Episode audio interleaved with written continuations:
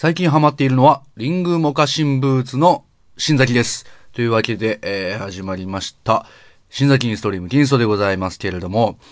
えー、まあ最近ハマっているものを、リングモカシンブーツと言いましたけれども、まあその前にちょっと、まあハッシュタグで、えー、まあ最近ハマっているものはというスタートに、画面ボーイからポッドキャストにハマった身として、なぜか感動をしてしまうというハッシュタグコメントをいただきましてですね。まあそうなんですよね。あのーまあ僕が前にやってた、えー、天野くんという相方とね、えー、と一緒にやってた、真夜中の画面ボーイという番組で、えー、まあ冒頭に、まあ最近ハマっているものはっていう、最近ハマっているものは何々の天野です。最近ハマっているものは何々の新崎ですという形で、まあ、で、そこからまあお互いにその、言ったことについて喋るっていう、まあその、まあテンプレートというか、まあそういうのはあったんですけど、えー、まあそれをこう、わかる、あ、分かってくれたっていう人がいてちょっと嬉しいんですけどね。まあそこ、まあ聞いてくれてたんやなと思って。で、まあ、まあこれ自体がその、まあ、伊集院さんね、伊集院光さんの、まあ、あの、ラジオの、まあ、深夜のバカ力っていうやつで、まあ、あの、今週気になったことっていうのがあって、まあ、それの、まあ、オマージュというか、まあ、そういった形なんですよね。まあ、それは天野くんが考えて、まあ、こういう風にやろうっていうことで、やってたんですけどね。まあ、まあ、なんかこう、最近、その、ちょっと、こう、そういうのもやってみようかなと思って、まあ、なんかこう、まあ、やりやすいなと思って、なんかこういう、こういう、こう、枕に何かこう、ポンと入れて、それをについて喋るっていうのがこう、もう、お題があるわけですよ。ハマっているものはっていくとね。なんで、もうこれ結構喋りやすいなと思って、これ、まあ、使おうかなと思ってね。あのー、前中の画面ボーイからちょっと、拝借してきま、拝借というか使いましたけれどもね。えー、まあそんなわけで。まあ、リングモカシンブーツっていうのをね、えー、ハマっているということで。まあ、これがね、まあ、かねてからずっと欲しかった、その、まあ、なんていうかね、一生もんの靴が欲しいなと。えー、まあ一生もんってってもどこまで一生もんかわかんないですけど、まあ、何十年、まあ、えー、付き添える、えー、寄り添える、まあ、えー、相棒として、えー、の靴っていうのが、まあ欲しいなと、えー、思っていまして、まあずっとお小遣いを貯め、貯めてですね、まあ、コツコツコツコツ貯めていって、で、まあなんかその、ようやく、えー、まあなんか、あと1万円ぐらいになって、えー、もっと、もう次のお小遣い頑張って貯めたら届きそうやな、みたいな、えー、ね、あのタクシー代ケチって、えー、梅田から、あの西宮の今津まで歩いた、えー、それを、もうそれもすべてですね、あのこのリングモカシンブーツを買うための、えー、まあ、頑張りだったんですけれどもね。えー、まあ、それでですね、あのー、まあ、あと1万っていうとこになったんですけど、まあ、もう、なんか、いけんちゃうみたいな感じになってですね。ねまあ、ちょっと無茶して、あの、まあ、ほんまやったらその、お小遣いを、まあ、月末まで、まあ、お小遣いの中で月末に残った残高が、あの、貯金に回るっていうことで、まあ、それで、まあ、1万超えてたら買えるなっていう風にするべきなんですけど、ちょっと早めにね、えー、ちょっと先行投資という形でちょっと言って、もう、もう買うっきゃないっつって買ってしまったんですけどね。まあ、おかげで今月ちょっと苦しいというね。ええまあ、そんな感じなんですが、まあ、ついに買ったわけですよ。その一生もんの、まあ、靴ですね。ええまあ、このリングモカシンブーツ。まあ、あのーメーカーがウエスという、まあ、メーカーなんですね。僕が、まあ、大好きなジーパンとかね。まあ、もともとデニムのメーカーなんですけど、いろんな服とかもあって、ね、僕はもう、その、靴下とか、その、まあ、ワークシャツとか、えー、ジーンズとかも全部ウエスで買ってるんですけど、まあ、この度、あの、ウエスの、えーリングモカシンブーツね、えー買ったんですよね。もう、やっとこさ手に入れたと。で、まあ、そうですね、なんか、もともとそのブーツっていうものに、そこまでこう、興味があったかというと、なんかブーツってすごく履きにくいなっていうイメージがあって、紐をすごいこう、ちゃんと結ばないといけなかったりとか、で、まあ、大変だなと思ってて、で、ま、まあ、もともと持ってたのが、その、サイドジップというかね、まあ、サイドにジッパーがついてるタイプなんで、すごく着脱しやすくて、まあ、こんなんやったらええのになと思ったりはしてたんですけど、えー、まあ、ブーツをそもそも買うかっていうところには、まあ、そもそもまあ、あんまりこう、なんていうか、考えが及んでなかったんですけど、まあ、当時というかね、ええー、ただあのーちょっと前、ちょっと前というか、まあ、まあ、そうですね。だいぶ前になりますかね。その、まあこ、これも番組を、まあ、やってはる方ですけれども、あの、えー、ポッドキャスト番組でね、あの、クラゴマというね、えー、番組があるんですけれども、ルーシーさんと、えー、ミョエモンさんという方がやられてるんですが、えー、その、えー、パーソナリティのミョエモンさんがですね、まあ、その、なんていうんですかね、僕の物欲を刺激する、まあちょこちょこあの、ライブ会場でお会いしたりするんですね。えー、笹山ライブの時に、まあ来てくださったりするんですが、えー、まあちょこちょこ僕の物欲を刺激してですね、あのー、まあ、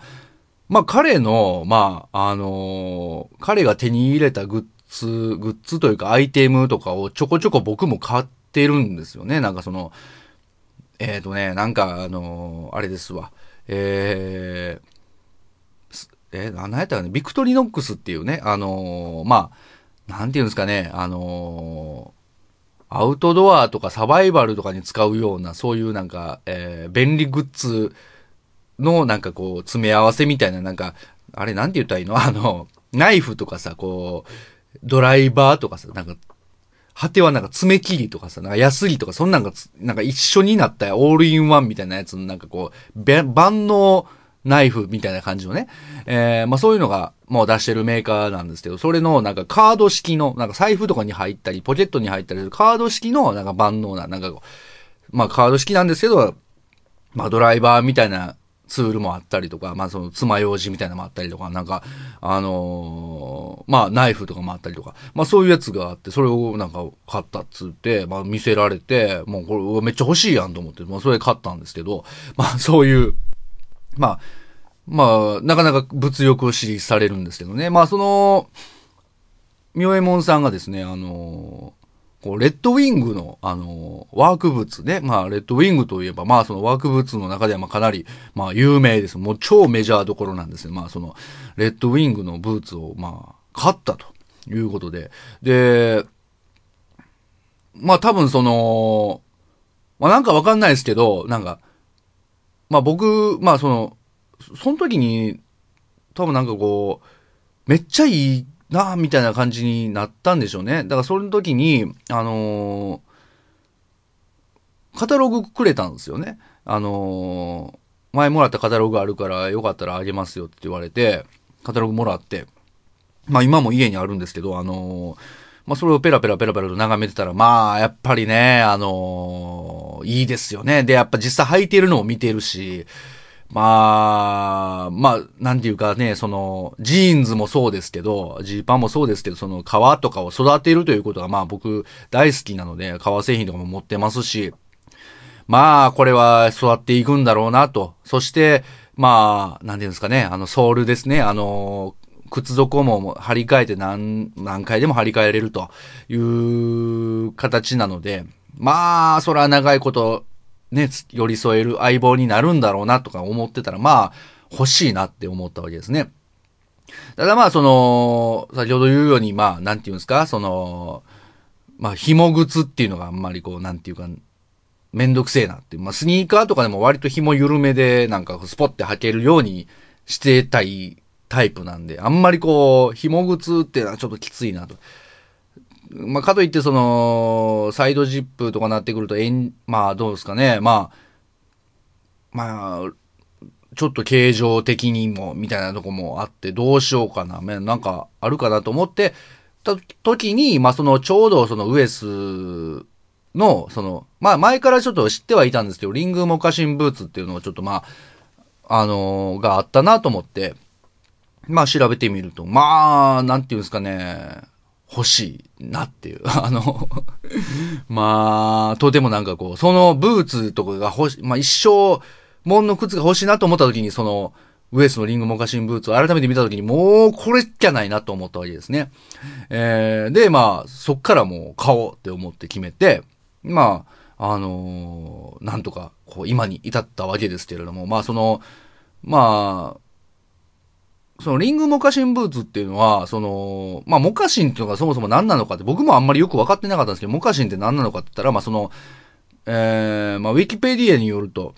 まあ、歴史的には、あの、アメリカの先住民が履いていた一枚革で作られたスリッポン形式の靴と。まあ、スリッポンのスリップオンですね。まあ、そのままこう、まあ、紐とかがなくて、そのままスポッて履けるような、まあ、靴なんですけども。まあ、あの、一枚革で足を包むように、まあ、形成されたものだと。えー、で、まあ、その、それがモカシンというものなんですけれども、そこに、まあ、最近で言うとその、まあ、靴の先端のところに、その U 字型に、あの、まあ、縫い合わせてある、えー、形が、まあ、それがモカシン縫いというね、えー、縫い方なんですね。で、それ、まあ、その縫い方されてるのが、まあ、要は、まあ、現在で言うところのモカシンだということなんですが、まあ、基本的にそのベースとしては、その一枚の皮で、あの、足を包むような、まあ、作り方がされてるっていうもので、まあ、その、ウエスのそのリングモカシンブーツっていうのももちろんそうで、で、まあ、なんていうんですかね、オールハンドメイド。まあ、全部手作りで作られてるということで、まあ、その、縫い、縫うのも全部手縫いなんですね。まあ、その皮っていうのが、その、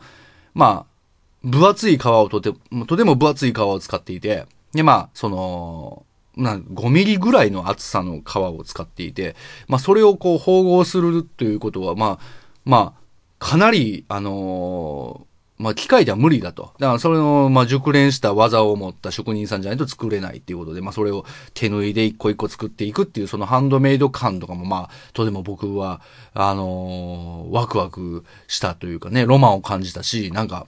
そうですね、まあ、一枚の皮で、その包み込まれるような感触になっていきますよっていう説明とか聞いて、うわ、めっちゃいいやん、みたいな。なんかこう、吐き込め、吐き込めば吐き込むほどなんか、もう、なんていう、自分だけの、なんか、靴になるんじゃないかなっていう感じがすごくワクワクして、まあそれで、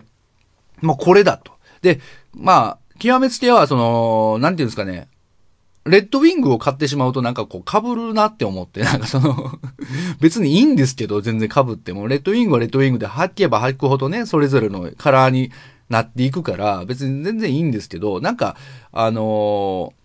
あんまり人が持ってないやつがいいなと思ってて、僕が知る限りでは、僕が街を歩いて見る限りでは、そのウエスのリングモカシンブーツを見たことはないから、まあもし、まあこれから、まあ見るかもしんないですけど、なんかまあ、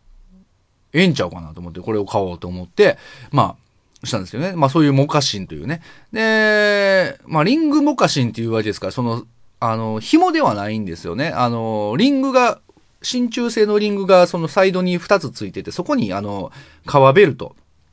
がついていて、その革ベルトを通してキュッキュッて締めることで、まあ締まるっていうことなんで、まあ、着脱も非常にね、楽ですね。えー、なので、まあ、これは僕にとってこう理想じゃないかと思って、えー、まあ、これを買おうということで、まあ、現在手に入れたわけですけれども、まあ、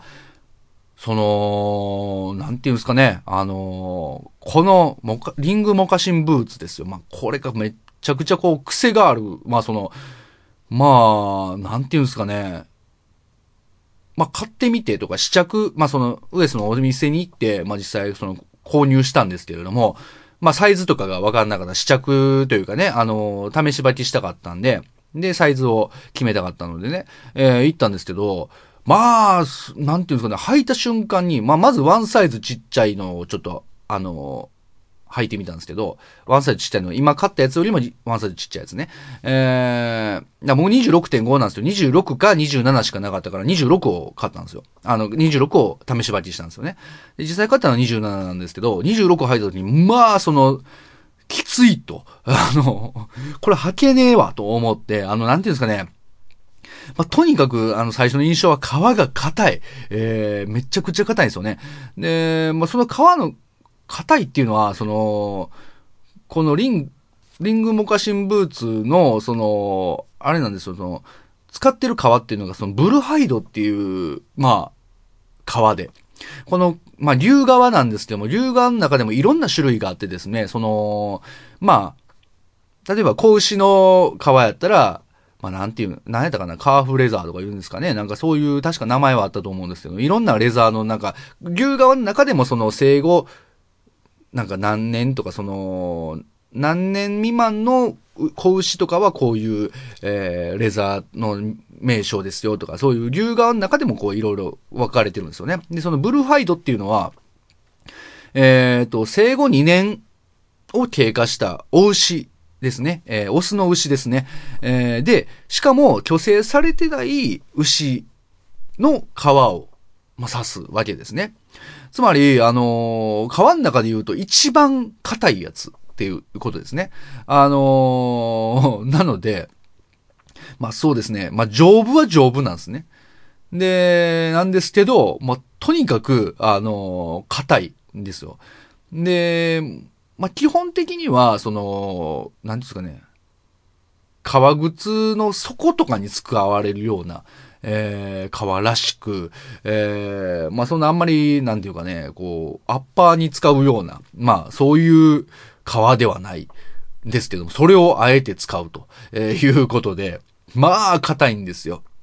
しかも5ミリ厚ですからめちゃくちゃ硬くて、えー、で、まあ、その26はもう無理だっていうことで、もう27にして、まあ、これやったらいけるかなということで買ったんですけど、えー、まあそうですね、そのブルハイドの特徴としては、その硬いっていうのも一つなんですけども、あの、まあ、虚勢してないお牛という、オス牛ということで、まあ、あの、とにかく、まあ、しょっちゅう喧嘩したりとかしてるわけですね。まあ、その喧嘩とかしまくってるので、まあ、その傷だらけなんですよね。だからもう、買買う時の、その見た瞬間からもうなんか、皮にいろんな傷がついていたりとか、ええー、まあ、なんていうか、シミみたいになってたりとかすることもあるんですが、まあ、それも一つ、その、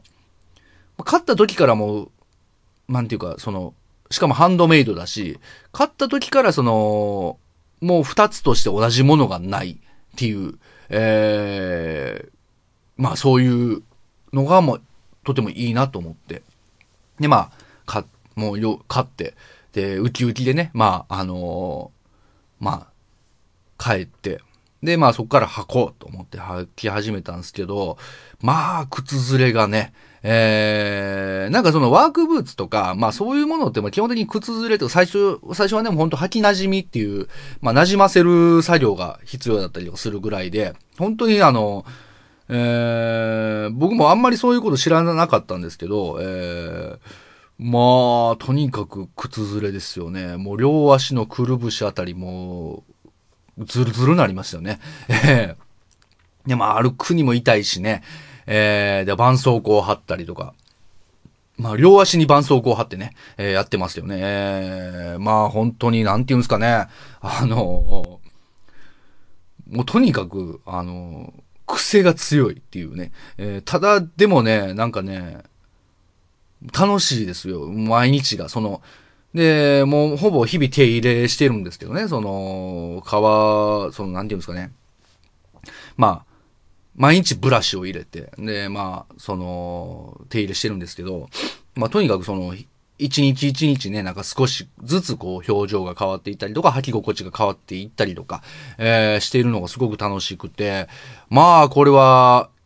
なんか癖あるけど育てがいがあって、まあ、なんかこう、一生共にできるんじゃなかろうかと。えー、で、まあ、その、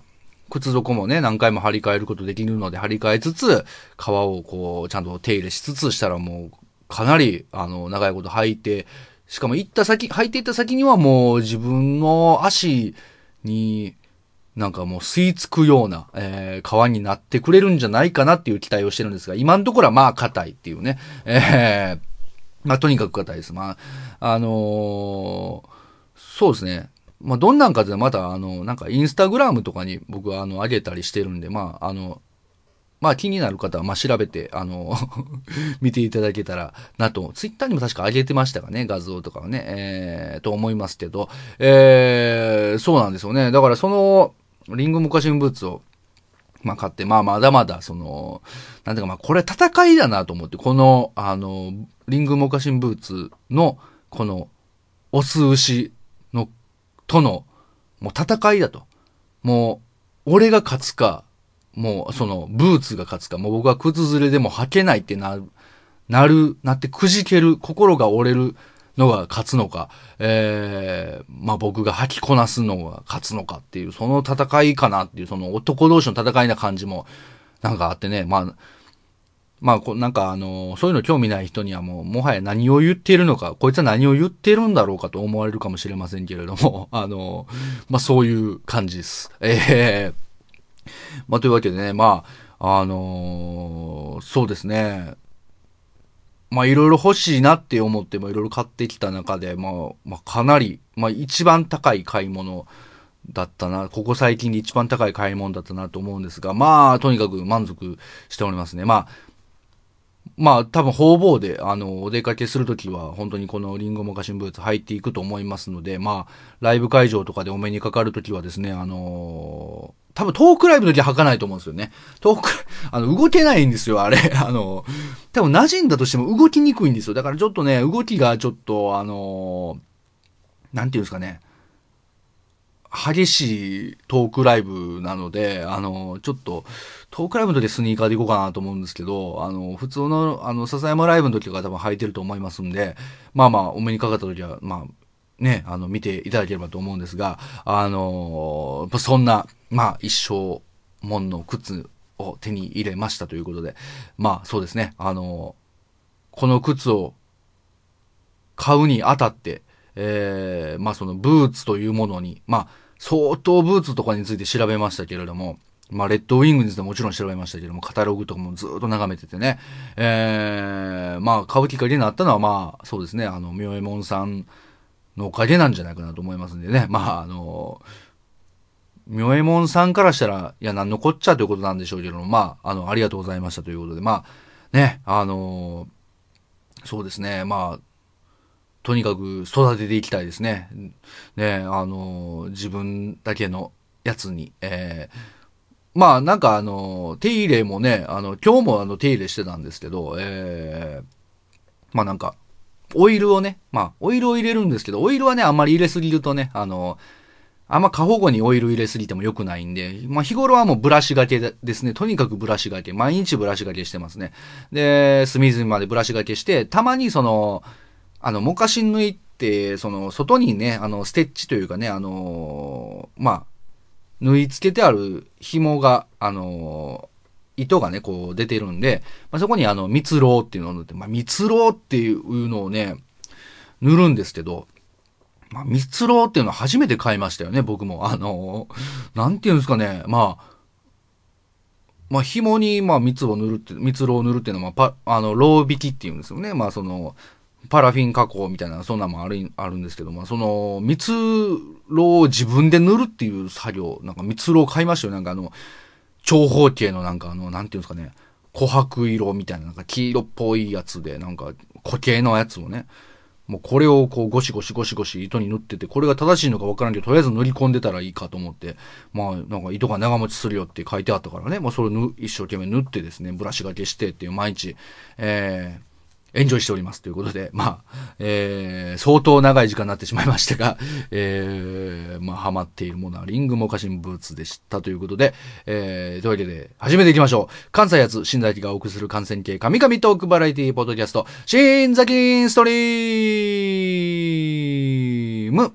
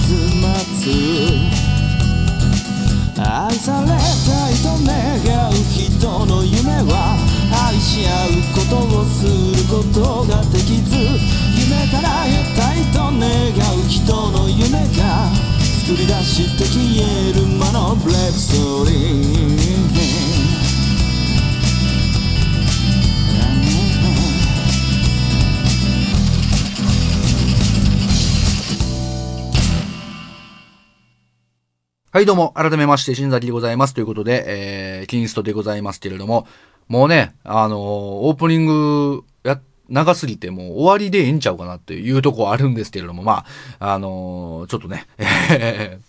これで終わるにはちょっとね、まああれですけど、まあ、もう、長いね、えー、まあそうですね、あのー、長いついでにもうお話しますけども、最近もなんか月1配信になってるんで、もう結構喋ることがね、まあ、喋ることがというか、まあ、大体今日のエピソードなんですが、あのー、まあ今日はですね、えー、久しぶりに、あのー、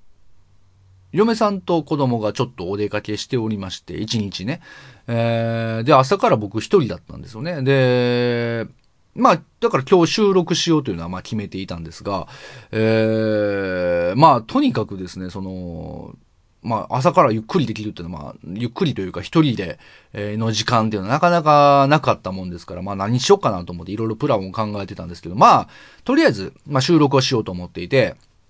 ただですね、朝の10時からですね、えっと、歯医者に行くと、えー、予約入れてましたんで、まあ、とりあえず歯医者に行こうと思って歯医者に行ったんですけど、えー、そしたらまあ、あの、麻酔を入れられるわけですね。虫歯の治療なので、えー、まあ、麻酔を入れてもらうんですけど、まあ、麻酔入れるとですね、まあ、当然のごとく、まあ、喋れないんですよね。まあ、その、まあ、喋れるには喋れるんですけど、うまいことなんかその口、その右上の、もう、唇とか、その、歯茎が完全に麻痺してますんで、えー、まあ、喋れないなって思って、じゃあその間どないしようかなと、その収録をしようと思ってたけども、ちょっと予定が狂っちゃったなと思って、で、ま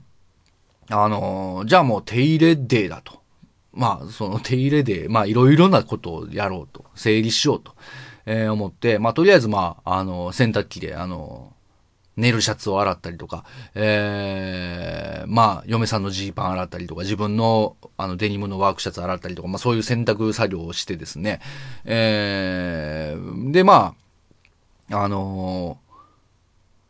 その選択している間に、えー、パソコンの、えー、アップデート作業をやろうということで、えー、まあいろいろ細々と、えー、アップデートしたりとかしてですね、まあそれが結構時間かかるので、まあ、あのね、Windows 10のクリエイターズアップデートっていうのが、まあ、あの、手動だったらもうすでに来ているということで、まあ、ちょっとやってみ、見てみようかなと思って、こう、やったりとかしてて、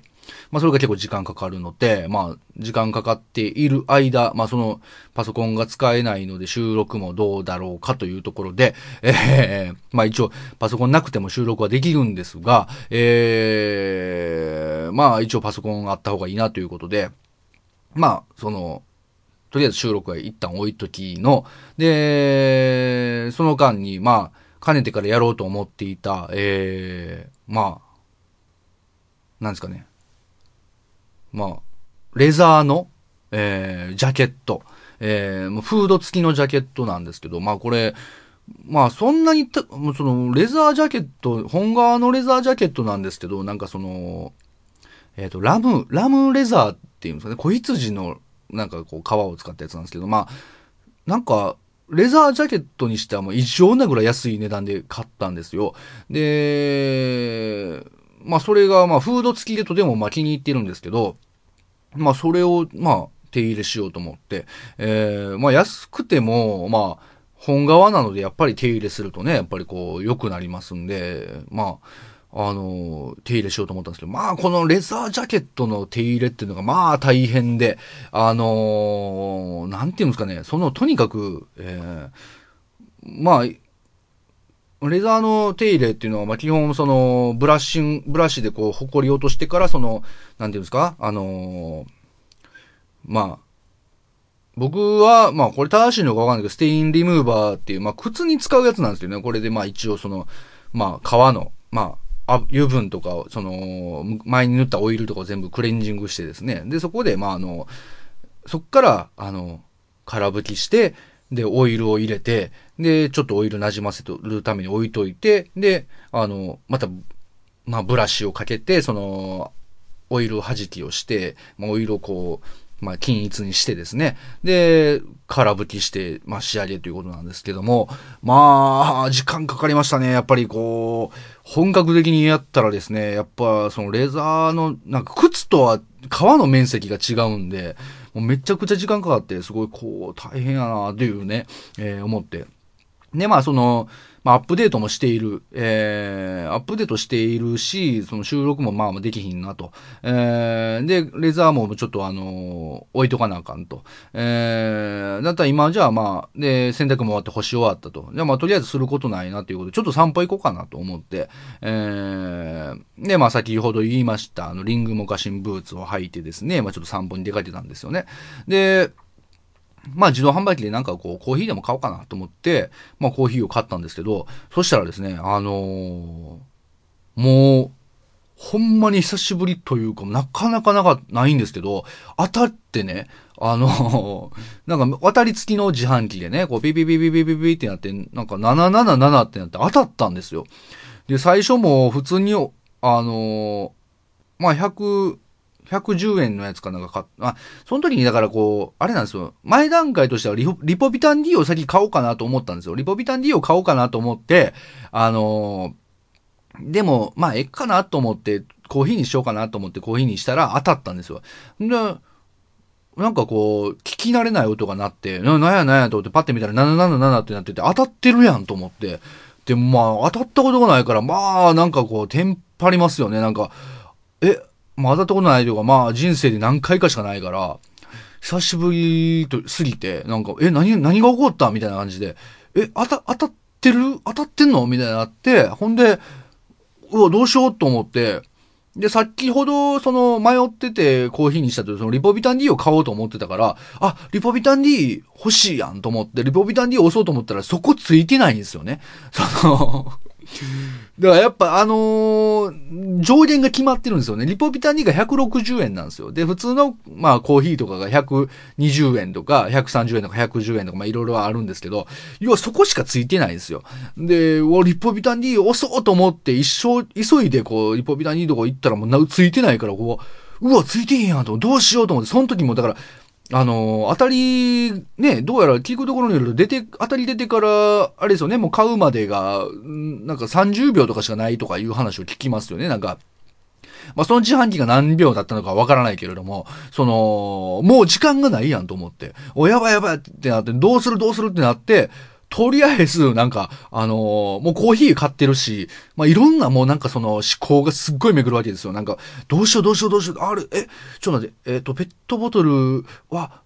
あ、無理か、みたいな、なんかその、ペットボトル、確か無理でしたね。なんかこう、上のペット、160円のペットボトルがダメダメで。で、ほんならもうどないしようどないしようであって、あの、とりあえずもうなんか、エナジードリンクに近いやつと思ったら、あのパッて目についたのが、あの、ドデカミンストロングっていうね、あの やつで、それをパッと押してですね、ドデカミンストロング、えー、ゲットしましたということで。いやー、まあ嬉しかったっすよ。やっぱその、久しぶりに当たったっていうなんかテンション上がりましたね。なんか、テンション上がったんですけど、なんか、あのーハラハラしましたね。なんかもう何買おうかなみたいな、なんか、あのー今日なんかあったかいからホットとか買って押したくないしなと思って、ホットは避けつつみたいなんで、どれするってなって、まあ、できる限りエナジーなやつって思ってこう、ドデカミンストロング買ったんですけど、まあ今ここに、ドデカミンストロングありますよね。まあここ一番の強さにっていうことで、まあちょっとね、喉乾いたんで飲もうかなと思ってます。あの、ずっと喋りっぱなしですから、あの、えー、あ、プシュー言うてますね、これ。あ、はーい。開きました。あ、いいですね、この、うん。エナジー感。ね、エナジードリンク感。えー、じゃあいただきます。あー、うまい。やっぱね、当たって飲むジュースは最高やね。えー、いや、うまいね。うん、うん。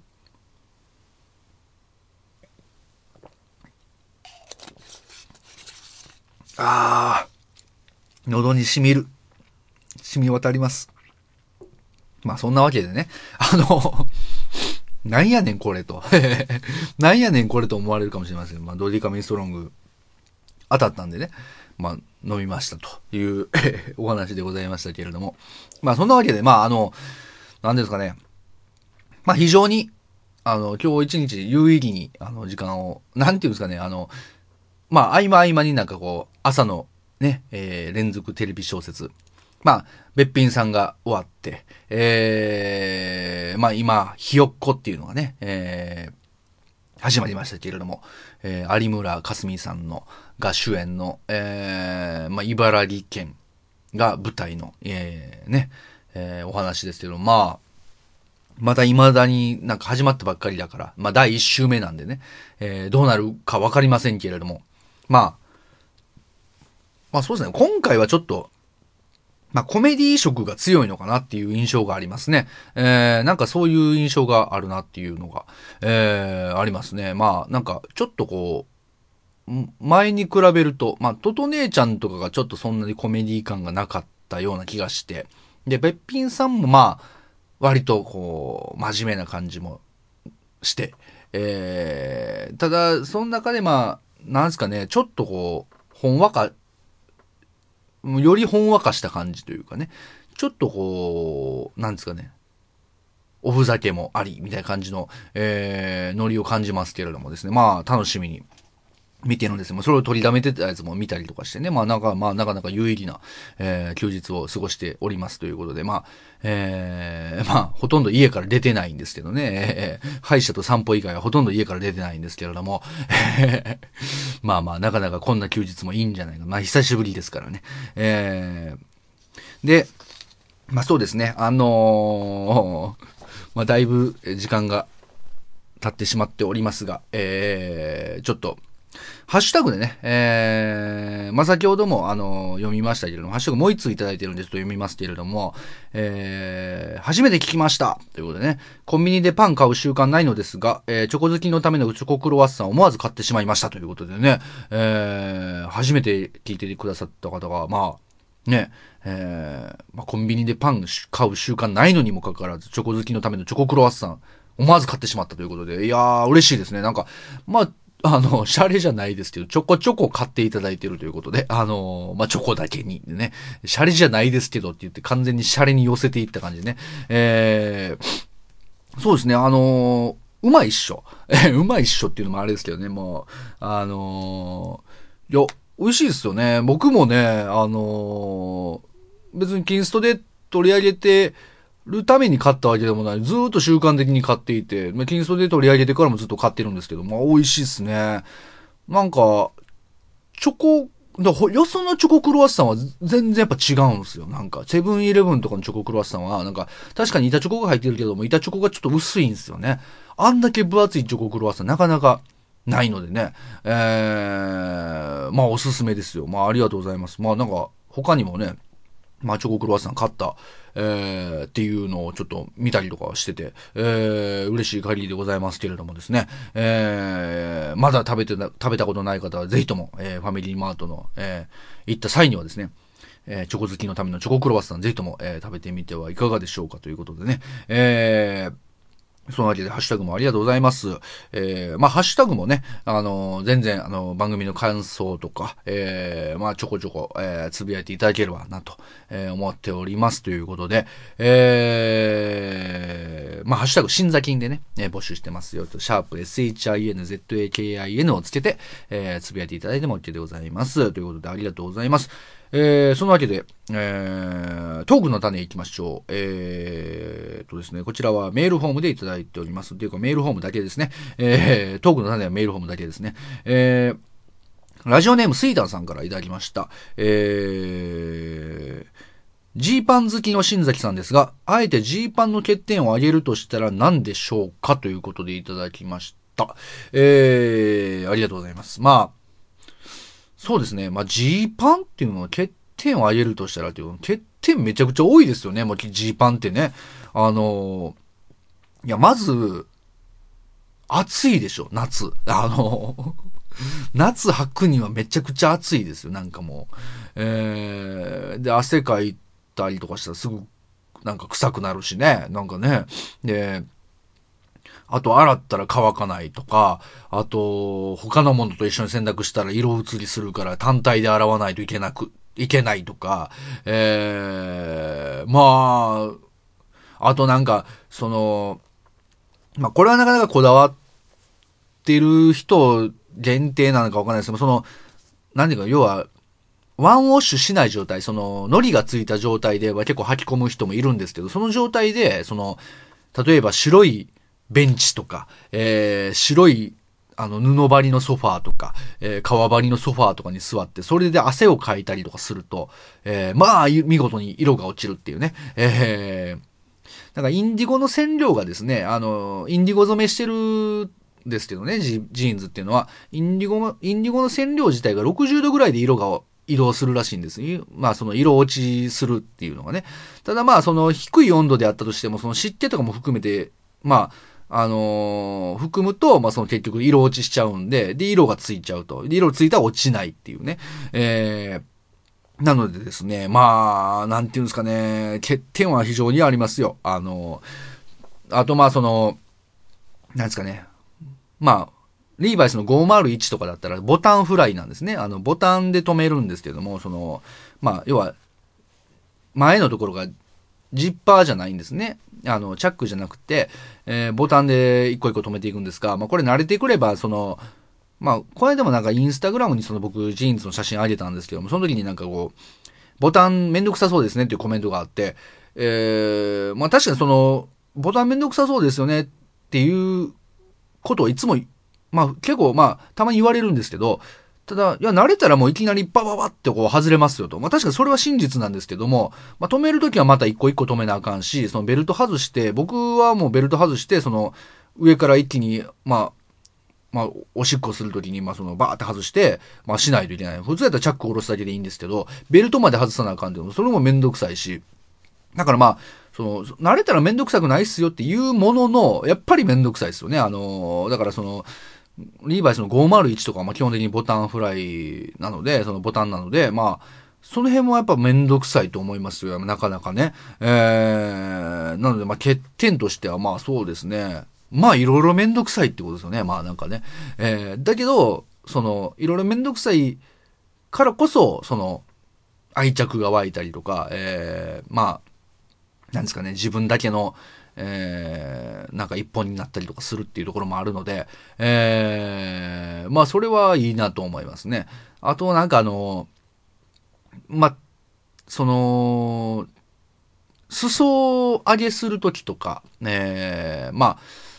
あ、あんまり意識しない人はしないかもしれないんですけど、あの、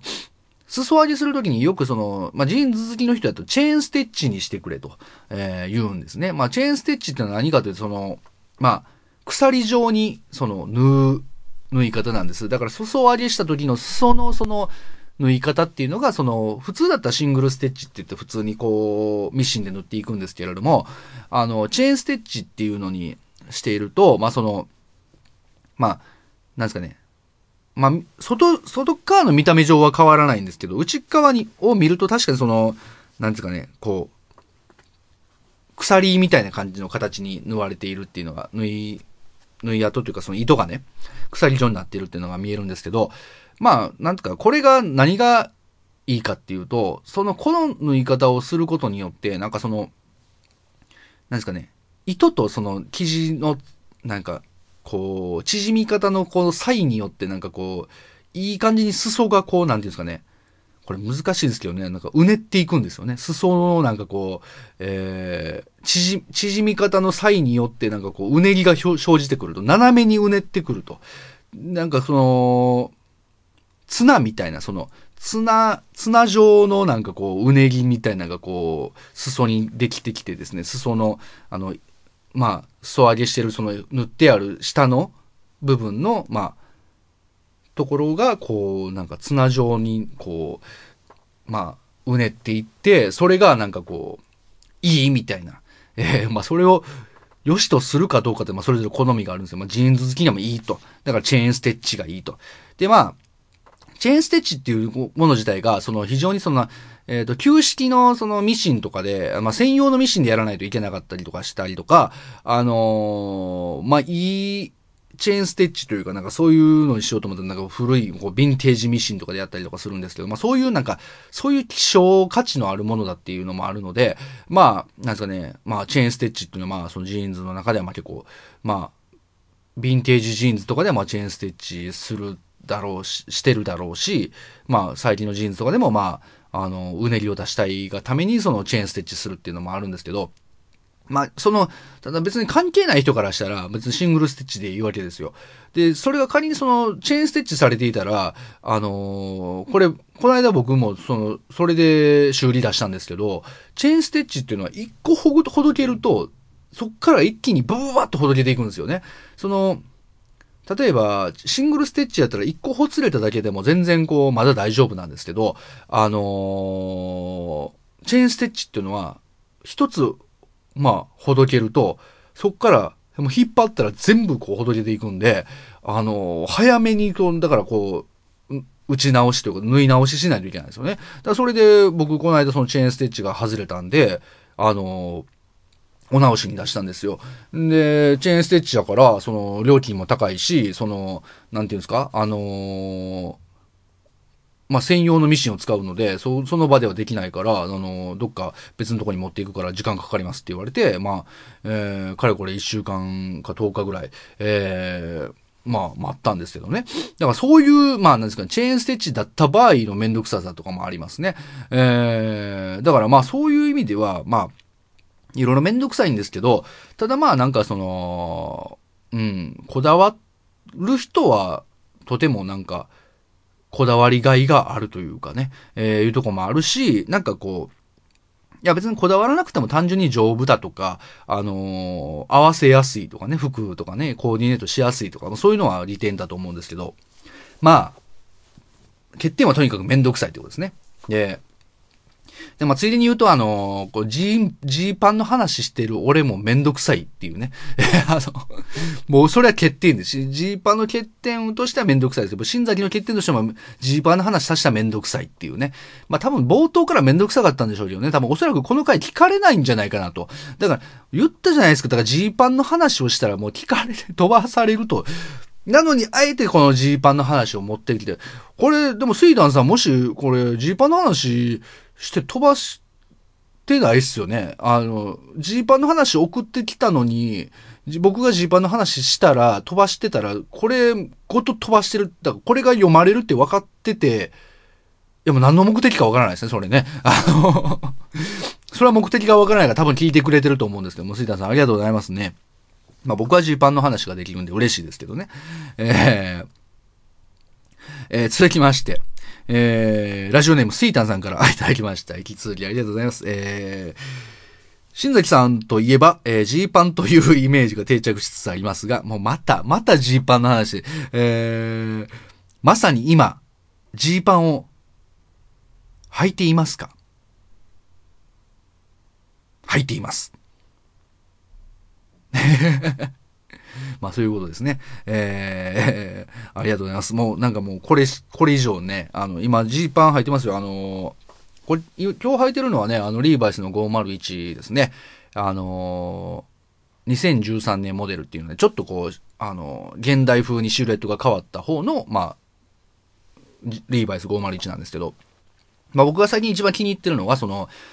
一番安く、まあそのリーバイス501の中で一番安い、その、ほんまにアメリカ、USA の、まあ、ラインの、そう要はアメリカで作業着としてみたいな感じで使われてるような、えーやつなんですけど、えーこれの、その501がとても一番好きですね。まあ、 shrink to fit というやつですね。えーまあ、それお気に入りなんですが、今、今回はまあ、その、なんかね、嫁さんにおねだりして、あの、買っていただいたあの、この501。まあ、着用から1年経ちましたけれどもですね、まあ、あの、なかなかいい表情で、まあ、そうですね、このジーンズもとても気に入ってますね。えー、ただまあ、あの、トークライブとか、えー、トークライブの時には、あの履くのは、あの、USA のラインのリーバスの501で決めてるんで、あのまあ、それはね、あの、まあ、トークライブってトークライブを楽しむもんですけども、まあ、その、なんていうんですかね、あの、そういう、あの、なんていうか、そういう部分も、まあ、なんか、いや、勝手にですけれども、まあ、なんか、楽し、楽しんでもらえる人は楽しんでもらったらいいんじゃないかなと。その、まあ僕が、まあ僕もその、なんていうか、この時に履くジーパンって言って決めて、だからま多分僕はトークライブは、基本的にその、多分501、その、の、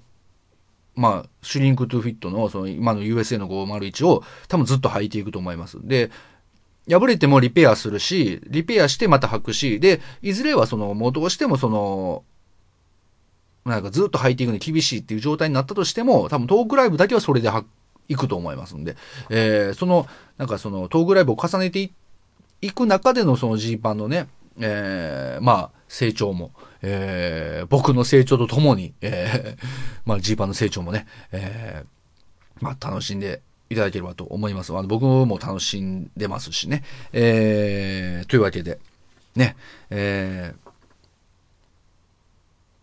そうですね、あのー、じゃあ、最後行きましょうか。えー、じゃあ、ラジオネーム、えー、スイタンさんから。ね、いただきました。ありがとうございます。もうスイタンさん、3連チャンでございますね。えー、ありがとうございます。えー、古くから、えー、ジーパンといえば、なんじゃこりゃーですが、もう意味、ちょっとね、あ、ちょっとおかしいですけどね、あの、ジーパンといえばなんじゃこりゃですがっていうね、えー、えー、トークライバーとして殉職される際の決め台詞はありますか？えー、僕は死にません以外でお願いしますということでね、えー、ありがとうございます。まあ、先ほどのお便りも、まあ、ありがとうございますですけれども、まあ、あの、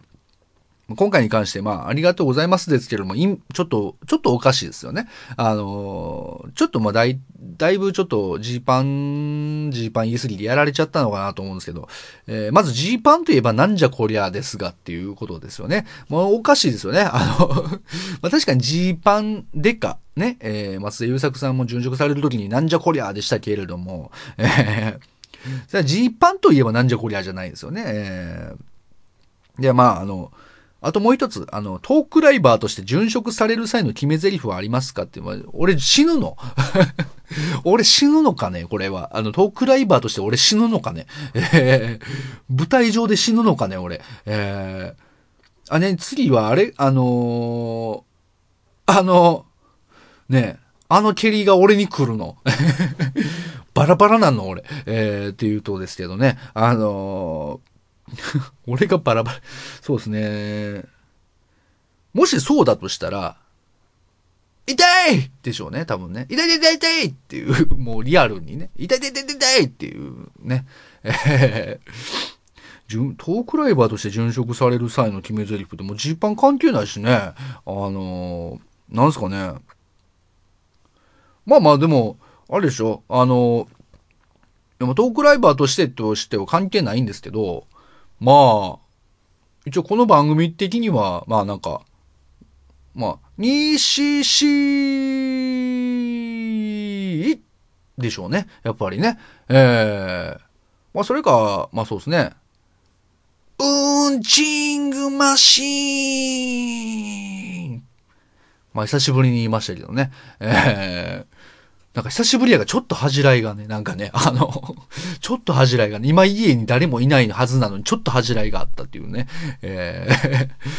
ねえあの、僕も大人になったのかなっていうところですけどね、えー、まあ、どっちかですね。西市かウンチングマシーンかどっちかですね。えー、ということで、えー、ありがとうございます。えー、まあそんなわけでもう長くなってしまいましたんで、もうこの辺にしときましょうかね。あのー、まあ、あの、まあ、まだまだ、あの、いただいているんですけれども、えー、トークの種お待ちしております。あの、トークの種がないと、もうね、あの、トークの種がないとって言いながら、お前、今回ほとんどお前トークの種じゃないとこやんけ、みたいなとこありますけれども、えー、それもね、まあ、更新頻度の問題がありまして、えー、まあ、更新頻度が空いている中で、えー、喋りたいことも、喋るこれ喋ろうかな、あれ喋ろうかな、みたいなこともね、えー、いろいろ溜まってましたんで、えー、そういうこともありますが、えー、トークのね、いただきたいと思っております。まあ、多分次は喋ることないと思うんでね、あの、もうここで出し切ったんで、もうトークの種がないともう、ダメですね。ダメ。まあまあ、そんなわけで、えー、トークの種募集しております。ええー、宛先はですね、えー、新崎インストリームのサイトの方にあります、えー、お便りを送るにはこちらをクリックというバナーをクリックしていただきまして、えー、そちらの方で、えー、メールフォーム開きますので、ラジオネーム、件名、内容とお書きの上送ってください。よろしくお願いします。えーとですね、で、まあ、あのーポッドキャストアプリとかやったら、まあ、説明文とかからね、えー、飛んでいただけたりもしますので、えー、スマホからでも送っていただけますので、えー、どしどし送ってください。よろしくお願いします。えー、まあ、トークの種がないと、もう私、えー、ね、もう、栄養がね、足りなくなって、も喋れなくなってしまいますんでね。えー、まあ、嘘800言っておりますけれども。えー、まあ、そんなわけでありがとうございます。ということで、えー募集しています。お待ちしてます。そんなわけで、えー、もうそろそろ終わりですけれども、えー、シンダリンストリーム、えー、最後に、えー、笹山のライブ情報をお伝えしたいなと思っております。えーとですね、4月、えー、4月15日、えー、神戸16ビットで、えー、笹山定期公演ワンマンライブリビングオンザナイト076、えー、あります。えー、で、あとですね、次が、えー4月の25日火曜日、えーこちらは笹山不定期ワンマン、えーライフ201704があります。えーこちらも場所神戸16ビット。そしてですね、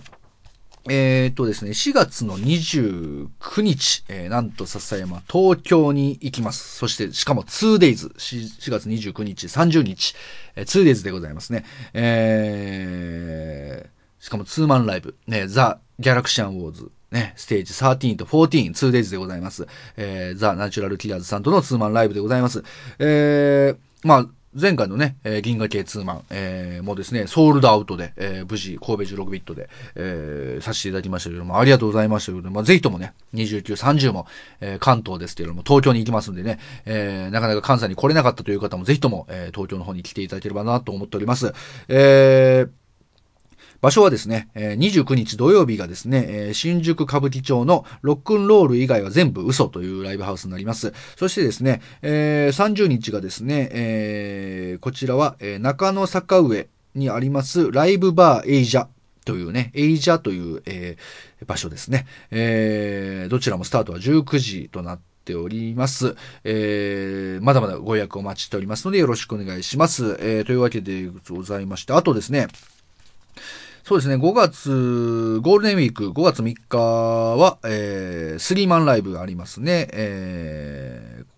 こちらはそうですね、まあ、あの、ソールドアウト、えっ、と、笹山の分、笹山の、まあ、スリーマンの割り当て数としては、笹山の分はソールドアウトしているということななんですが、えー、まあそうですね、一応、えーお知らせでございますね。神戸16ビットですね。えーで、えーその次、翌日ですね、えー5月4日木曜日、祝日、えー LOT トークライブですね。えー私と、私も出ます。で、トークライブです。えー LOT トークライブ11弾、えーシャッフル、えーありますのでね、えーぜひとも、えーご予約いただきたいなと思っております。えーそうですね。まあ、夕方からのスタートになりますんで、えーぜひとも、えーご予約ください。えーまあ、3時間半ぐらいね、喋りますんでね、えーよろしければ、ぜひともよろご予約お待ちしております。まあ、あの、良ければね、また、あのリビングオンザトーキンも、えー聞いてもらえたら、えー嬉しいかなと思っております。えーリビングオンザトーキン聞いていただいて、えートークライブも来ていただければなと思っております。よろしくお願いします。また、詳しくはですね、笹山のオフィシャルウェブサイトの方からですね、えー詳細ご確認いただけますので、えーそちらにごし、で、詳細ご確認の上、えーご予約いただければなと思っております。よろしくお願いします。まあ、あの、そうですね、えーまあ、まあ、トークライブ、トークライブ以外は、あの、トークライブ以外の歌ライブに関しては、あの、ソールアウト、ソールドアウトの可能性十分にございますので、えー、どうかお気をつけくださいということで。あ、あと5月9日、名古屋行きますんで、えー、ぜひとも。ということでね。えー、そうですね。そんなとこですかね。えー、名古屋何度あ、なんであの時カフェでライブ、ズバリこの夜か、この夜カフェやりますんでね。えー、よければ来てください。えー、まあそうですね。あの、先ほども言いましたけども、トークライブ以外は、あの、トークライブ悲しいわ。えー、トークライブ以外はですね、あのーソールドアウトの可能性十分ございますので、えー、十分お気をつけください。えー、そしてお早めにご予約ください。まあ、トークライブはギリギリでもね、多分いけると思いますけれどもね、いやー、ソールドアウトするかもしれないね。えー、まあ、ソールドアウトするかもしれないね。まあ、そうですね、と、いや、するかな？するな？というわけでね、早めにね、早めに予約くださいね。ギリギリではちょっと困ります。完全予約制ですからね、もうソールドアウトしたらもう一切入れませんからね。えー、多分ね、ソールドアウトするな。これは。うん、これはすると思うな。うん、これはするよ。えー、というわけでね、えー、ご予約お待ちしてますということで、えー、そんなわけで。まあ、トークライブに関しては、あの、キンストのメールフォームとかからも大丈夫なんでね。えー、あ、メールフォームやってても返信できひんからな。ツイッターにしようかな。えー、僕のツイッターでも、あのー、送ってください。えー、よろしくお願いします。ということで、えー、そんなわけでございまして、えー、今回のキンストここまででございます。ここまでお聞きくださいました。皆様どうもありがとうございました。もうすぐね、あの、嫁さんと子供が帰ってくるかなと思いますんで、ちょっとここで終わりたいなと思っております。そんなわけでございまして、えー、それではまた次回お会いいたしましょう。ょうお相手はしんだりでございました。それでは皆様、さようなら。西し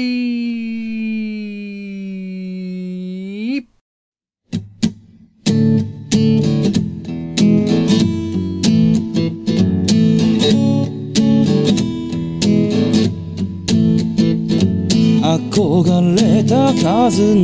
諦めを見せつける街の冷めた面何気なく続いてく毎日に憧れた僕はまたさよならを。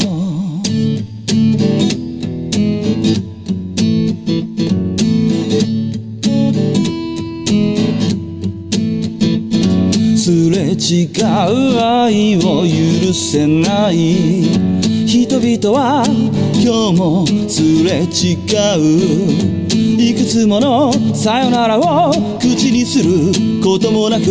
同じことを繰り返す。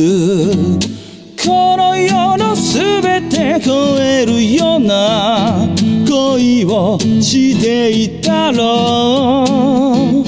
君に会いたいすぐに会いたいいつも会いたい今は会えない。君に会いたいすぐに会いたいいつも会いたい今会えない。見上げるのはいつも天井。その先にはないこの感情。言葉にはできない戦場。行き過ぎて気づくその現状。憧れた数の諦めを。見せつける街にさよならを。